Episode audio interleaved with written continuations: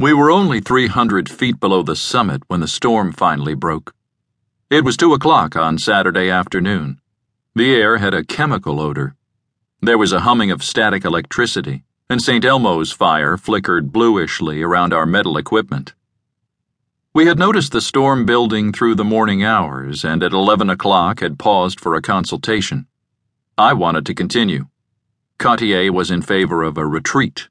Streicher, the youngest and least experienced, said he would abide by any decision that Cottier and I reached. I argued that the storm was still a few hours away and that we could certainly reach a point near the summit before it broke. Most of the difficult climbing would be below us then. This was probably only a brief afternoon storm. It might snow for a couple of hours and then clear by evening. Even if it did not clear, we could bivouac tonight and next morning push on to the summit, through bad weather if necessary. Actually, I said, if we move fast, we could probably make the summit before the storm hit us. I don't know, Cartier said. From the summit, it was a relatively easy descent to the refuge on the northwest ridge. Look at that sky, Cartier said. I don't know. Today was the first of September. The season was almost over. We might not be able to do any more climbing this year. Well, he said, if we go all out. You decide, Etienne.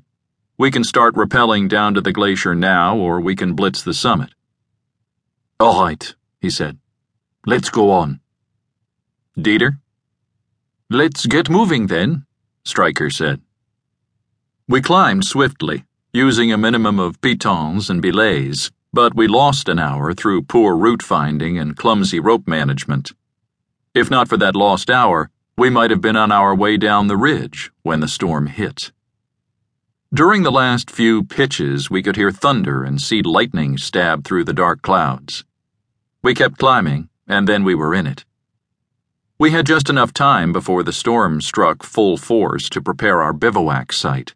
A few pitons to which we tied ourselves and our rucksacks, a moment to put on our down jackets and waterproof ponchos, just enough time to arrange ourselves in moderate comfort on the nine foot long, three foot wide ledge.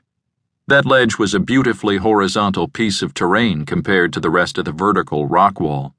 Cartier and I sat on the ends. Streicher was between us. The air stinks, Cartier said. We're going to get some lightning. Do you want to put all the metal stuff in a rucksack and lower it over the side? I asked. But there was no more time. The mists swarmed around us, and small hailstones began to rattle off the rock. There were flashes of lightning which expanded into huge spheres that illuminated the mist like sun shining behind a cloud, and these were followed by the peals of thunder. One detonation lasted for more than ten seconds. It went off like a munitions factory or oil refinery blowing up, and then continued to rumble and crackle and re explode until all three of us were shouting with fear.